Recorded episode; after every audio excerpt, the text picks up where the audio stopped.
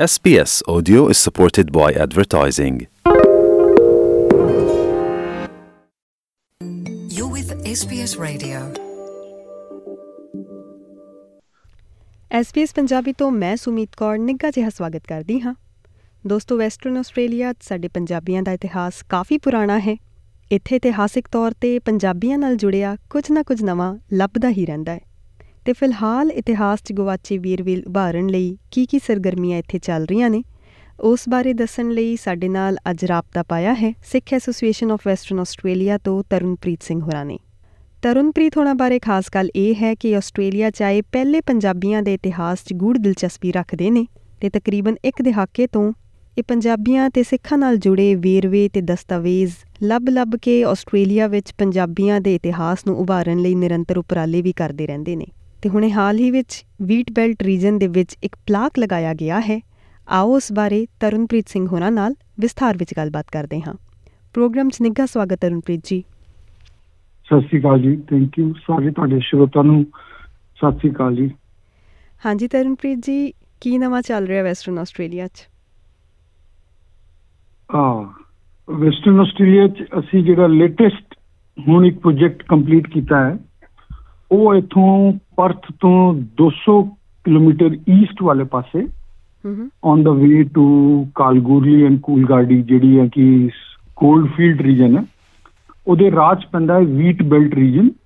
ਉੱਥੇ ਸਾਡੇ ਸਿੱਖਾਂ ਦੀ ਹਿਸਟਰੀ ਹੈਗੀ ਹੈ। ਔਰ ਉੱਥੇ ਫਿਰ ਅਸੀਂ ਇੱਕ ਪਿੰਡ ਹੈਗਾ ਕੁਐਰਡਿੰਗ, ਪਿੰਡ ਦੀ ਟਾਊਨ ਹੈ, ਛੋਟਾ ਟਾਊਨ ਹੈ।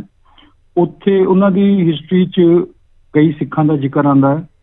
ਅਸੀਂ ਫਿਰ ਕਾਉਂਸਲ ਨਾਲ ਗੱਲ ਕੀਤੀ ਕਿ ਇਸ ਨੂੰ ਜਿਹੜੀ ਹਿਸਟਰੀ ਹਾਲੀ ਬੁੱਕਸ ਜਾਂ ਡਿਜੀਟਲ ਮੀਡੀਆ 'ਤੇ ਇਹਨੂੰ ਕੁਛ ਇੱਕ ਸੋਲੀਡੀਫਾਈ ਕਰਕੇ ਗਰਾਊਂਡ 'ਤੇ ਲਗਾਇਆ ਜਾਏ। ਅਤੇ ਜਿਹੜਾ ਸਾਡੇ ਕੋਲ ਇੱਥੇ ਵੈਸਟਰਨ ਆਸਟ੍ਰੇਲੀਆ 'ਚ ਸਿੱਖ ਹੈਰੀਟੇਜ ਟ੍ਰੇਲ ਪਾਰਕ ਹੈਗਾ, ਜਿੱਥੇ ਕਾਫੀ ਸਟੋਰੀਜ਼ ਨੇ, ਉਹ ਸਟੋਰੀਆਂ ਦੀ ਕਨੈਕਸ਼ਨ ਐਕਚੁਅਲੀ ਕਿਹੜੇ ਪਿੰਡ 'ਚ ਹੈਗੀ ਹੈ, ਉੱਥੇ ਵੀ ਅਸੀਂ ਸਿੱਖ ਐਸੋਸੀਏਸ਼ਨ ਪ੍ਰੋਜੈਕਟ ਚਲਾ ਰਿਹਾ ਕਿ ਪਿੰਡਾਂ ਜਾ ਕੇ ਇੱਕ ਇੱਕ ਪਲਾਕ ਲਗਾਈ ਜਾਏ। ਸਿੱਖ ਹੈਰੀਟੇਜ ਟ੍ਰੇਲ ਤੇ ਕਈ ਪਲਾਕ ਲੱਗੇ ਨੇ, ਲੇਕਿਨ ਫਰਦਰ ਕਿਸੇ ਨੇ ਜਾਣਾ ਹੈ ਤੇ ਹੁਣ ਨੈਕਸਟ ਜਿਹੜਾ ਪ੍ਰੋਜੈਕਟ ਅਸੀਂ ਕੰਪਲੀਟ ਕੀਤਾ that was in Quairading wheat belt, ਜਿਹੜਾ ਅਸੀਂ ਸੈਟਰਡੇ ਨੂੰ ਇੱਥੋਂ ਅਸੀਂ 3 ਬੱਸਾਂ ਭਰ ਕੇ ਪਲੱਸ ਕੁਛ ਹੋਰ ਆਪਣੇ ਵੀ ਭੈਣ ਫੈਮਲੀਜ਼ ਵੀ ਉੱਥੇ ਪਹੁੰਚੀਆਂ ਤੇ ਅਸੀਂ ਉੱਥੇ ਪਲਾਕ ਲਗਾਇਆ ਕਾਉਂਸਲ ਦੇ ਅਪਰੂਵਲ ਨਾਲ, ਕਾਉਂਸਲ ਦੀ ਜ਼ਮੀਨ ਤੇ। ਜੀ ਹਾਂਜੀ। ਕਿੰਨੇ ਦੂਰ ਸੀਗਾ ਇਹ ਸ਼ਹਿਰ ਤੋਂ, ਪਰਥ ਤੋਂ? ਇਹ ਪਰਥ ਤੋਂ ਤਕਰੀਬਨ 180-190 ਕਿਲੋਮੀਟਰ ਹੈ ਈਸਟ ਵਾਲੇ ਪਾਸੇ।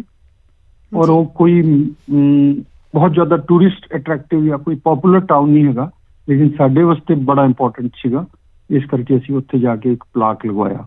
ਕੀ ਇਤਿਹਾਸ ਹੈ ਇਸ ਜਗ੍ਹਾ ਦਾ? ਇਸ ਜਗ੍ਹਾ ਦਾ ਇਤਿਹਾਸ ਹੈ ਕਿ ਇੱਥੇ ਇਹ ਜਿਹੜਾ ਏਰੀਆ ਵੀਟ ਬੈਲਟ, ਇਹ ਪੈਂਦਾ ਔਨ ਦਾ ਵੇ ਟੂ ਕਾਲਗੂਰਲੀ। ਕਾਲਗੂਰਲੀ ਹੈਗਾ ਇੱਥੋਂ 700-800 ਕਿਲੋਮੀਟਰ ਤੇ ਇਹ ਪੈਂਦਾ 200 ਕਿਲੋਮੀਟਰ।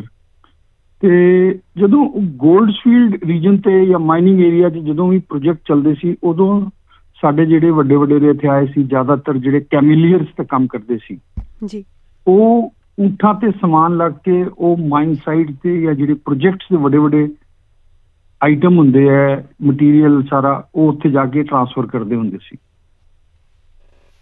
1905 ਦੇ ਆਸ-ਪਾਸ ਗੋਲਡ ਮਾਈਨਿੰਗ 'ਚ ਸਲੰਪ ਆ ਗਿਆ, ਰਿਸੈਸ਼ਨ, ਤੇ ਇਹ ਕਾਫੀ ਜਿਹੜੇ ਠੇਕੇਦਾਰ ਸੀ ਜਿਹੜੇ ਕਿ ਟਰਾਂਸਪੋਰਟ, ਅੱਜ ਜਿਹਨੂੰ ਆਪਾਂ ਲੌਜਿਸਟਿਕਸ ਜਾਂ ਟਰਾਂਸਪੋਰਟ ਕਹਿੰਦੇ ਹਾਂ, ਉਦੋਂ ਇਹ ਕੈਮਲ ਡਰਾਈਵਰ ਸੀਗੇ, ਕੈਮਲ ਟ੍ਰੇਨ ਸੀਗੀਆਂ, ਤੇ ਇਹਨਾਂ ਦਾ ਬਿਜ਼ਨਸ ਘਟਿਆ।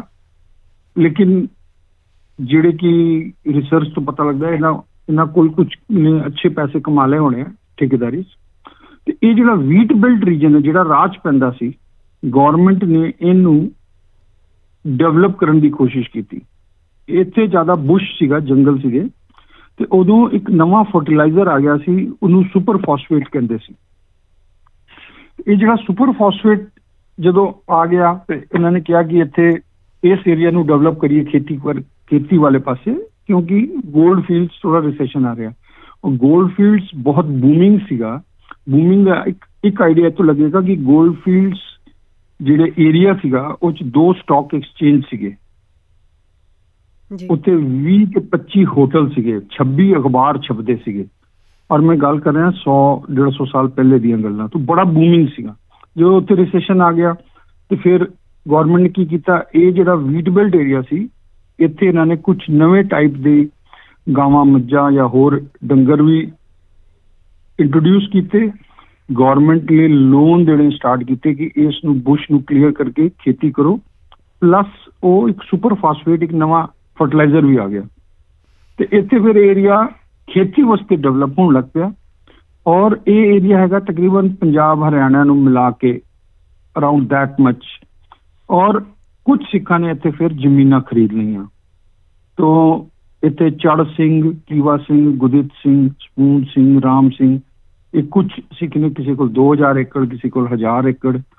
ਪਲੱਸ ਇਹ ਨਾਲ ਨਾਲ ਖੇਤੀ ਵੀ ਕਰਦੇ ਰਹੇ ਅਤੇ ਜੇ ਮੌਕਾ ਮਿਲਦਾ ਸੀ ਤੇ ਕੈਮਲ ਡਰਾਈਵਰ ਦਾ ਜਿਹੜਾ ਟਰਾਂਸਪੋਰਟ ਦਾ ਕੰਮ ਸੀ ਉਹ ਵੀ ਕਰੀ ਜਾਂਦੇ ਸੀ ਜਿੰਨਾ ਕੁ ਮਿਲ ਜਾਂਦਾ ਸੀ। ਤੇ ਉਹਨਾਂ ਕੋਲ ਮਲਟੀ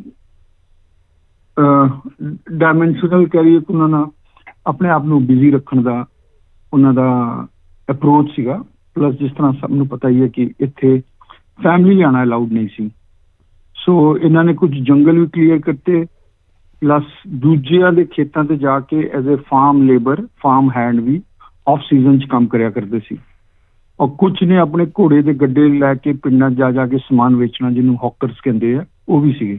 ਸੋ ਉਹੀ ਬੰਦੇ ਫੈਮਿਲੀ ਕੈਮਲੀਅਰ ਵੀ ਸੀਗੇ, ਹੌਕਰ ਵੀ ਸੀਗੇ, ਫਾਰਮਰ ਵੀ ਸੀਗੇ, ਪਲੱਸ ਹੋਰ ਜਿਹੜਾ ਟ੍ਰੇਡਿੰਗ ਦਾ ਕੰਮ ਜਾਂ ਫਾਰਮ ਲੇਬਰ ਦਾ ਵੀ ਕੰਮ ਕਰਦੇ ਸੀ। ਸੋ ਸਾਨੂੰ ਲੱਗਾ ਕਿ ਇਹ ਜਿੰਨਾ ਮਲਟੀ ਫੈਸਿਟਡ ਇਹਨਾਂ ਦੀ ਪਰਸਨੈਲਿਟੀ ਸੀਗੀਆਂ, ਕਾਫੀ ਲੰਬਾ ਇਤਿਹਾਸ ਹੈ, ਕਾਫੀ ਗੂੜਾ, ਔਰ ਸਾਰੀ ਫੈਮਿਲੀਜ਼ ਨੂੰ ਉਸ ਇਲਾਕਿਆਂ 'ਚ ਅੱਜ ਵੀ ਪਤਾ ਨੇ। ਇਹ ਉਹ ਫੈਮਿਲੀ ਦੇ ਡਿਸੈਂਡੈਂਟਸ ਨੇ ਅੱਜ, ਮਤਲਬ ਘੱਟੋ ਘੱਟ 2-3 ਪੀੜ੍ਹੀਆਂ ਪਿੱਛੇ ਚਲੇ ਜਾਂਦੇ ਆ, ਤੇ ਉਹਨਾਂ ਨੂੰ ਸਭ ਪਤਾ ਸੀ। ਹੁਣ ਅਸੀਂ ਜਦੋਂ ਪਲਾਗ ਲਗਾਉਣ ਗਏ ਉੱਥੇ ਇੱਕ ਜੈਂਟਲਮੈਨ ਨੇ ਦੱਸਿਆ ਕਿ ਇਹ ਲੋਕ ਇੰਨੇ ਇਮਾਨਦਾਰ ਸੀ ਕਿ ਉੱਥੇ ਅਗਰ $5000 ਵੀ ਪਏ ਹੋਣ, ਤੁਸੀਂ ਮਹੀਨੇ ਬਾਅਦ ਆਓਗੇ ਤਾਂ ਉਹ ਉੱਥੇ ਹੀ ਪਏ ਹੋਣਗੇ। ਸੋ ਕਹਿਣ ਦਾ ਮਤਲਬ ਇਹਨਾਂ ਸਿੱਖਾਂ ਦੀਆਂ ਇਮੇਜ ਜਾਂ ਰੈਪੂਟੇਸ਼ਨ, ਸਿੰਸੀਅਰਟੀ, ਹਾਰਡ ਵਰਕਿੰਗ, ਦੂਜੇ ਭਾਈਚਾਰੇ ਨਾਲ ਮਿਲਣਸਾਰ ਰਹਿਣਾ, ਬੜੀ ਹੈਲਦੀ ਔਰ ਫਰੈਂਡਲੀ ਰਿਲੇਸ਼ਨਸ਼ਿਪਸ ਰਹੀਆਂ। ਇਸ ਕਰਕੇ ਅੱਜ ਵੀ ਸਾਡੇ ਇਹ ਪ੍ਰੋਜੈਕਟ ਅਸੀਂ ਐਕਸਪੀਰੀਅੰਸ ਕਰ ਰਹੇ ਹਾਂ ਹੌਲੀ ਹੌਲੀ ਕਿ ਅਸੀਂ ਜਦੋਂ ਟਾਊਨ ਕਾਊਂਸਿਲ ਨਾਲ ਜਾਂ ਲੋਕਲ ਹਿਸਟਰੀ ਕਲੱਬਸ ਜਾਂ ਕਮਿਊਨਿਟੀ ਰਿਸੋਰਸ ਸੈਂਟਰ ਨੂੰ ਜਾ ਕੇ ਕੰਟੈਕਟ ਕਰਦੇ ਹਾਂ ਤਾਂ ਸਾਨੂੰ ਬਹੁਤ ਹੀ ਫਰੈਂਡਲੀ ਔਰ ਅਪਰੋਚ ਮਿਲਦੀ ਹੈ ਔਰ ਨੌਲੇਜ ਉਹਨਾਂ ਕੋਲ ਹੈਗੀ ਹੈ ਆਲਰੇਡੀ। ਸੋ ਓਰਲ ਹਿਸਟਰੀ ਕਾਫੀ ਚੱਲਦੀ ਪਈ ਹੈ। ਇਸ ਸਾਨੂੰ WA ਦਾ ਹੀ ਐਕਸਪੀਰੀਅੰਸ ਹੈ ਕਿ ਲੋਕਾਂ ਨੂੰ ਪਤਾ ਹੈ ਕਿ ਹਾਂ ਇਤਨਾ ਤਾਂ ਹੁੰਦਾ ਸੀ, ਮੇਰੇ ਕੋਲ ਆ ਹੈ, ਮੇਰੇ ਕੋਲ ਉਹ ਪਿਆ ਹੈ। ਹੁਣ ਉਸੇ ਤਰ੍ਹਾਂ ਹੀ ਹਾਂਜੀ ਜੀ। ਤਰੁਣ ਜੀ, ਤੁਸੀਂ ਗੱਲਬਾਤ ਤੋਂ ਪਹਿਲਾਂ ਜਜ਼ੈਲ ਬਾਰੇ ਵੀ ਜ਼ਿਕਰ ਕੀਤਾ ਸੀ, ਜਿਹੜੀ ਬੰਦੂਕ ਉੱਥੇ ਇੱਕ ਫੈਮਿਲੀ ਕੋਲ ਹੈਗੀ ਆ, ਜਿਹੜੇ ਕਿ ਉੱਥੇ ਪੰਜਾਬੀਆਂ ਨੇ ਇੱਕ ਤੋਹਫੇ ਵਜੋਂ ਉੱਥੇ ਇੱਕ ਫੈਮਿਲੀ ਨੂੰ ਦਿੱਤੀ ਸੀ, ਉਸ ਬਾਰੇ ਵੀ ਥੋੜ੍ਹਾ ਦੱਸੋ।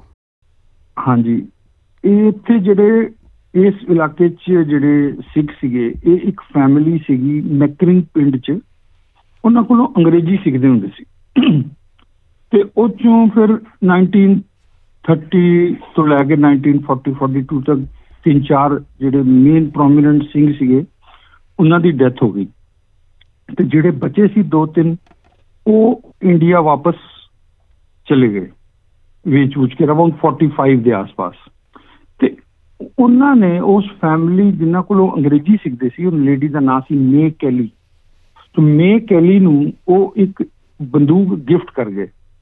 ਇਹ ਇੱਕ ਪਰਟੀਕੁਲਰ ਟਾਈਪ ਦੀ ਬੰਦੂਕ ਹੁੰਦੀ, ਇਹਨੂੰ ਕਹਿੰਦੇ ਜਜ਼ੇਲ, JEZAIL।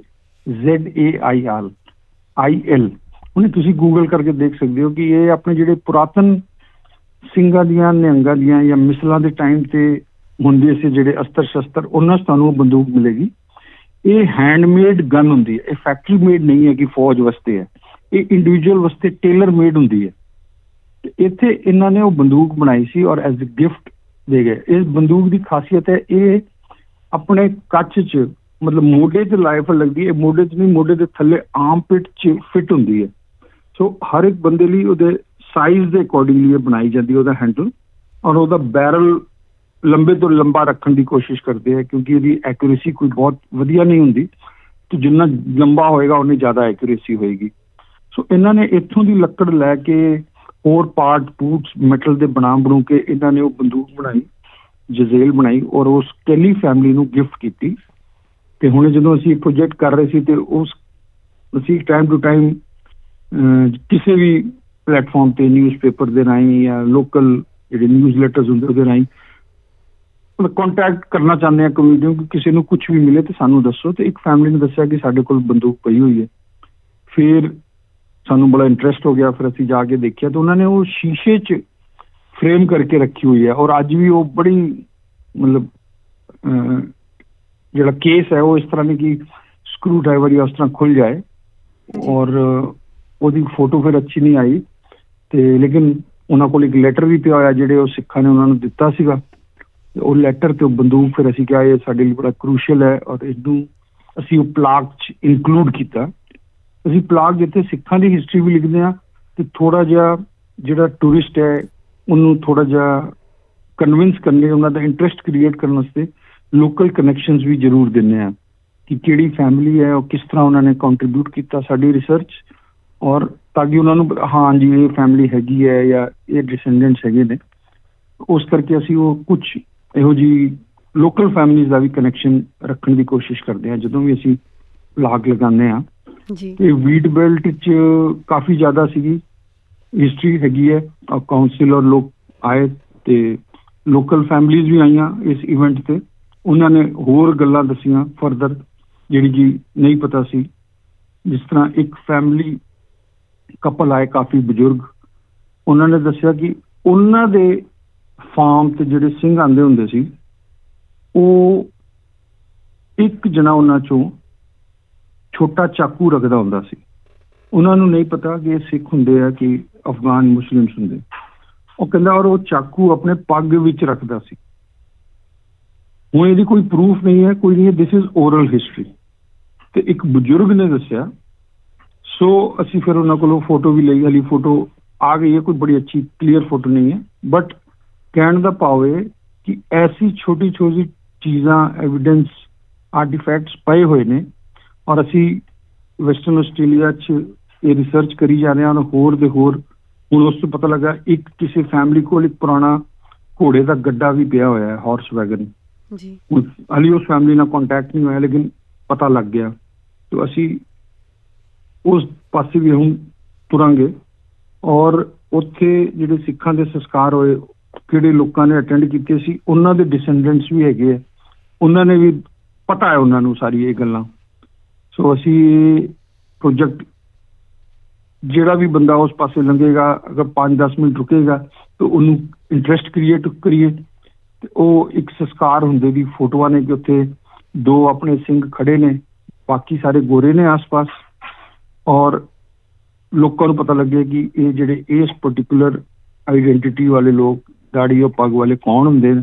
ਤੇ ਅਸੀਂ ਪਲਾਗ ਦੇ ਪਿੱਛੇ ਸਿੰਘ ਔਰ ਕੌਰ ਦਾ ਮਤਲਬ ਵੀ ਡਿਫਾਈਨ ਕਰਦੇ ਹਾਂ ਤਾਂ ਕਿ ਅਵੇਅਰਨੈਸ ਵਧੇ ਆਪਣੀ ਜਿਹੜੀ ਆਸਟ੍ਰੇਲੀਅਨ ਸਿੱਖ ਆਈਡੈਂਟੀਟੀ ਹੈ ਉਹਨੂੰ ਹੋਰ ਅੱਗੇ ਆਪਾਂ ਲੈ ਕੇ ਜਾਈਏ। ਜੀ ਮੈਂ ਦੇਖਿਆ ਸੀ ਬ੍ਰੋਸ਼ਰ ਦੇ ਵਿੱਚ ਜਿਹੜਾ ਆਪਣਾ ਵੀਟ ਬੈਲਟ ਏਰੀਆ ਦੇ ਵਿੱਚ ਪਲਾਕ ਲੱਗਿਆ ਹੈ, ਤਸਵੀਰਾਂ ਵਿੱਚ ਜ਼ਾਹਿਰ ਹੈ ਕਿ ਉੱਥੇ ਲਾਇਨਸ ਐਂਡ ਪ੍ਰਿੰਸਸ ਲਿਖਿਆ ਹੋਇਆ। ਹਾਂਜੀ ਜੀ ਲੋਕਾਂ ਨੂੰ ਦੱਸਾਂ, ਹੁਣ ਉੱਥੇ ਇੱਕ ਲੇਡੀ ਮਿਲੀ ਸਾਨੂੰ, ਇਹ ਉੱਥੇ ਜਾ ਕੇ ਜਦੋਂ ਇਵੈਂਟ ਕਰ ਰਹੇ ਸੀ ਇੱਕ ਲੇਡੀ ਆਈ, ਉਹਨਾਂ ਦਾ ਕਾਰ ਦਾ ਨੰਬਰ ਕੌਰ ਸੀ। ਉਹ ਆਪਣੇ ਅੰਮ੍ਰਿਤਸਰ ਤੋਂ ਨੇ, ਬੀਬੀ ਮਨਦੀਪ ਕੌਰ ਜੀ, ਉਹ ਉੱਥੇ ਹਾਈ ਸਕੂਲ ਦੇ ਡਿਪਟੀ ਪ੍ਰਿੰਸੀਪਲ ਨੇ। ਉਹਨਾਂ ਨੂੰ ਜਦੋਂ ਪਤਾ ਲੱਗਾ ਕਿ ਇਸ ਤਰ੍ਹਾਂ ਇਵੈਂਟ ਹੋਣ ਲੱਗਾ ਤੇ ਉਹ ਵੀ ਆਏ, ਉਹਨਾਂ ਨੇ ਜੁਆਇਨ ਕੀਤਾ। ਸੋ ਉੱਥੇ ਉਹਨਾਂ ਨੇ ਦੱਸਿਆ ਕਿ ਇੱਕ ਕਿਸੇ ਫਾਰਮਰ ਨੇ ਉਹਨਾਂ ਨੂੰ ਰੋਕ ਲਿਆ ਸੀ ਇੱਕ ਦਿਨ ਕਿ ਵਾਟ ਡਜ਼ ਦਿਸ ਕੌਰ ਮੀਨ। ਉਹਨਾਂ ਨੇ ਫਿਰ ਐਕਸਪਲੇਨ ਕੀਤਾ, ਰੀਜ਼ਨ ਇਹ ਸੀ ਕਿ ਉਹ ਜਿਹੜਾ ਗੋਰਾ ਫਾਰਮਰ ਸੀ ਉਹਦੀ ਨੂੰਹ ਔਰ ਪੁੱਤ ਇੰਗਲੈਂਡ ਰਹਿੰਦੇ ਨੇ, ਉਹ ਕੌਰ ਹੈ। ਸੋ ਉਹਨੂੰ ਵੀ ਇੰਟਰਸਟ ਹੋ ਗਿਆ। ਸੋ ਹੁਣ ਇਸ ਚੀਜ਼ ਨੂੰ ਲਿੰਕ ਨੂੰ ਅੱਗੇ ਤੋਂ ਅੱਗੇ ਲਿਜਾਣ ਦਾ ਸਾਡਾ ਮਤਲਬ ਇਹ ਹੈਗਾ ਕਿ ਅਸੀਂ ਆਪਣੇ ਬਾਰੇ ਲੋਕਾਂ ਨੂੰ ਕਿਸ ਤਰ੍ਹਾਂ ਪਹੁੰਚਾਈਏ। ਹੁਣ ਇਹ ਬਣਿਆ ਤੇ ਹੁਣ ਸਿੰਘ ਕੌਰ ਦੇ ਬਾਰੇ ਲੋਕਾਂ ਨੂੰ ਹੋਰ ਕਲੈਰੀਫਿਕੇਸ਼ਨ ਓਵਰ ਦਾ ਪੀਰੀਅਡ ਹੁੰਦੀ ਰਹੇਗੀ। ਜੀ ਤਰੁਣ ਜੀ, ਜਾਣਕਾਰੀ ਸਾਂਝੀ ਕਰਨ ਲਈ ਬਹੁਤ ਬਹੁਤ ਸ਼ੁਕਰੀਆ ਤੁਹਾਡਾ। ਥੈਂਕ ਯੂ ਜੀ, thank you so much. Facebook ਉਤੇ SBS ਪੰਜਾਬੀ ਨੂੰ ਲਾਈਕ ਕਰੋ, ਸਾਂਝਾ ਕਰੋ ਅਤੇ ਆਪਣੇ ਵਿਚਾਰ ਵੀ ਪ੍ਰਗਟਾਓ।